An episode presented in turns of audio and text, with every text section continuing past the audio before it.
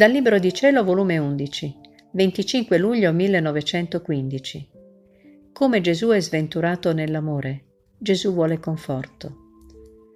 Continuando il mio solito stato, mi lamentavo con Gesù delle solite privazioni. E lui, sempre benigno, mi compativa dicendomi: Figlia mia, falla da prode, Sii fedele in questi tempi di tragedie e carneficine orrende e di amarezze intense per il mio cuore. E quasi singhiozzando ha soggiunto: Figlia mia, in questi tempi io mi sento come uno sventurato. Mi sento sventurato col ferito sul campo di battaglia, sventurato per quello che muore nel proprio sangue, abbandonato da tutti, sventurato col povero che sente il peso della fame.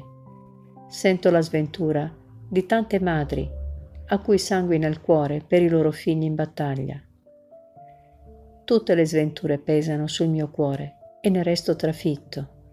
E di fronte a tutte queste sventure vedo la divina giustizia che vuole mettere più in campo il divino furore contro le creature, purtroppo ribelli e ingrate.